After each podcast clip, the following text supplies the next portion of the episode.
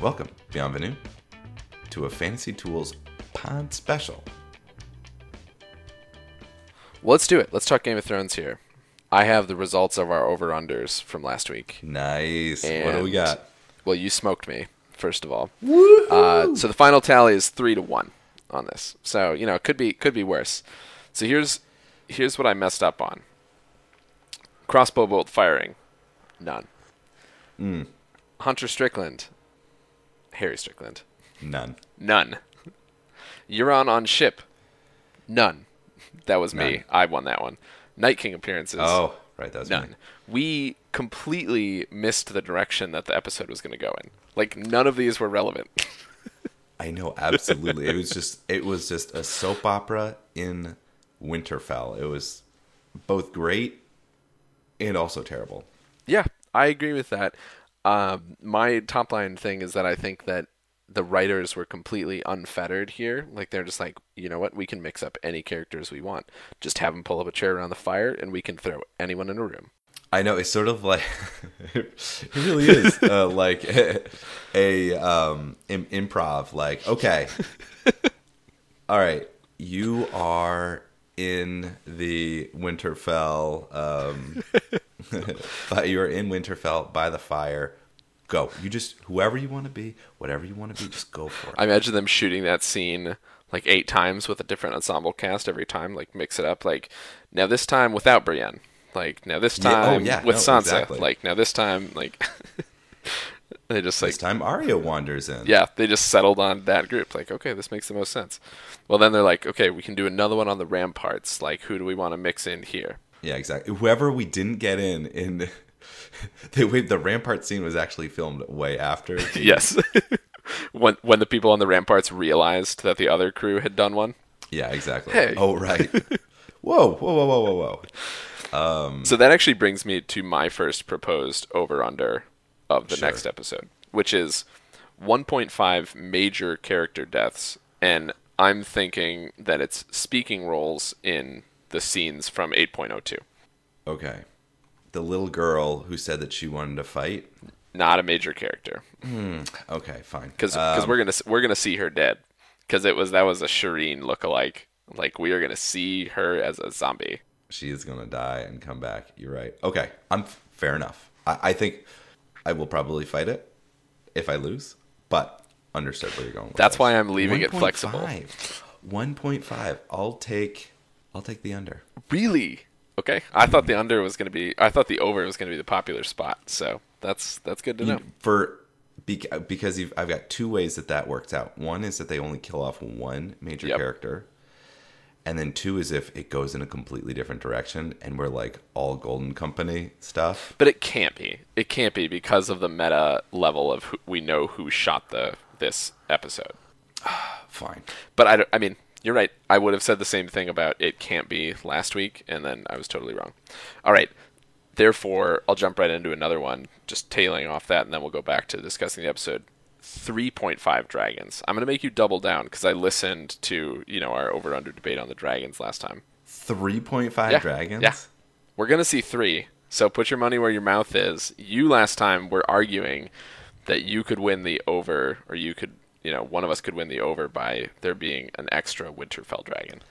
Well, that's ridiculous. Then let's put it three, and I'll take the over on that, and I'll give you a push. All right. I'll give you the push when there are three. All right. I mean, something's keeping those springs hot under Winterfell. That's all I'm saying. I know, I know, exactly. Ooh, just prepare for next week me saying, well, I mean, clearly, there are two dragons in Daenerys and uh, Jon Aegon Targaryen Snow. Two dragons. So it's easy. Right there. It's easy to get sucked into next week's episode. Was there anything else that you wanted to bring up from this week's episode? Was that child pornography? Can we just not even talk about that part? You don't. But like we've kind of, I think a lot of people have wanted that to happen, and I just rewatched uh, season one and two, and it really made me want that to happen more. And then it happened, and it's like, ooh, no, no, no. I turned to the lady when there when it was like starting, and I was like, the only person in HBO history who ever who actually argued that she would be naked Hundred percent. was Maisie Hundred percent. Totally In the middle of in, a, in the middle of her contract, she's like, "Nope, I got to have a life after this. I can't just be a, a little like boy. Uh, I need to have a nude scene. Actually, that's a really good point. This needs to happen." That that is a really good point. Are you pushing for Tormund and Brienne or Jaime and Brienne? When we get the little beard scratching, you listeners probably can't tell that this is a red beard that I'm scratching, but uh, yeah, a Tormund all the way. Also, the story about I thought that story was going to go so poorly. The um, his Giantsbane story, and it was probably the highlight of the episode. I I was very nervous about where that story was going at the outset. like something something bad. This is not good. This is not how we want this to be. I don't think he even mentioned his member, so I I know that R. R. Martin was not in there on in the writing staff. That is very much where I thought that was going. Yep. That was like the ultimate tie up these loose end scenes to me. Like, well, you know, he's got a nickname, Giant's Bane. We got to get there. That was great. that was that was so like good. circle, circle back to that part. Anything else that you just like scene that you want to talk about? What'd you think of the Daenerys and Sansa scene? Perfect. I thought so too. I thought they, I thought they did a really good job balancing that scene. That scene didn't hinge on Sansa's feeling about Daenerys and Jon. It hinged on a lot of her frustration with Jon about him giving up the North. Right. I know she's and um I'm stealing this from the lady as well. This is like the most that she's had to say about a a Game of Thrones in a while. She's like, you know, she's kind of the most democratic leader. Right? Because she actually cares about the North. She's not really a demagogue in the way that uh in the way that Daenerys is or Cersei or even, you know, in a way Jon Snow. No, Jon shouldn't have been. I mean, I was reminded right from the outset of this episode that like Jon should not be the warden of the North. Like he has should have a totally separate role because she, of course, said like, "And what does the warden of the North think?" Like, and I was like, "Oh, it's Jon." I totally forgot. Like, why aren't they defaulting to Sansa? Which I don't know. the. Lady of Winterfell. No, you're right. I totally agree. I mean, as the prince consort, Yeah. I thought it was a good episode. I thought it was a great episode in the moment, and then I have basically forgotten like all of it. Now it like feels like filler 26 hours later. you know, I said that uh, episode 8.1 had a little bit of an incomplete because I really needed to see what they did in 2 and I was really hoping that they were just going to jump right into what is now going to be episode 3. There's a Yes. whole lot of fun filler. That was a whole lot of fan service and the question is whether this is the that was the fan service for the drama intrigue etc and then the next episode is going to be the fan service for everybody who liked the battle of the blackwater Yeah. battle of the bastards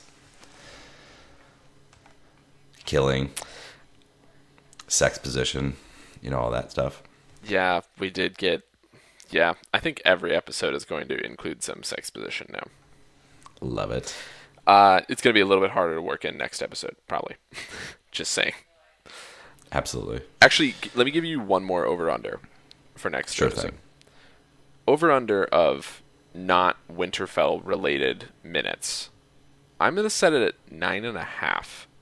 interesting wow you're this is you're giving us like really hard tasks Um, this is not a hard task. I just it's just like start counting right after the theme song and and end counting whenever they cut to black out of King's Landing. cut to castle black. Okay. Um 10 minutes. Sure. They'll get to 10 minutes. I the best way that they could do it is encapsulate. Question though. Question. Yep. flashback. Bran has a flashback aka outside. knight of the laughing tree that's outside Dude, first of all, not happening, but okay. gonna happen gonna happen Not next episode, it's not. When- if, if this happens it's gonna be my greatest victory It's not next episode. That is maybe maybe a late episode when they're trying to clean up because clean up in the sense that Jon told Daenerys, and then that scene just went totally awry, which was a part of the episode that I liked. I liked that they talked about it, and then they're just like, "We're done." Conversation over. We'll di- we will discuss this later, nephew. Very, very much so. I really feel like there's. It would be funny, like more Martin universe. It's like Jon is really concerned about like telling her and being like, you know, you're my aunt. This is weird, and I don't know how this is. I don't really know if I want to be king and stuff. And then on her side, it's just like, okay, perfect that you are my nephew, awesome. Uh, but you are trying to challenge me for my uh, my throne, so don't like. It's an interesting one. It's fun. It's an interesting one. Fun stuff. It's an interesting one. Ooh, I feel like I have to come up with an over under. You've just probably set me into some really really bad ones. I think these are fine. I've got one that I do want to know. okay. This is more for for our fans who like stuff like this. Valyrian steel killing White Walker. Over under one and a half. Jon's got to do it, and Jorah's got to do it. So, like, So you're taking a, a bold over. bold okay, fine. Because this Let's put it two and a half then. the- one per sword.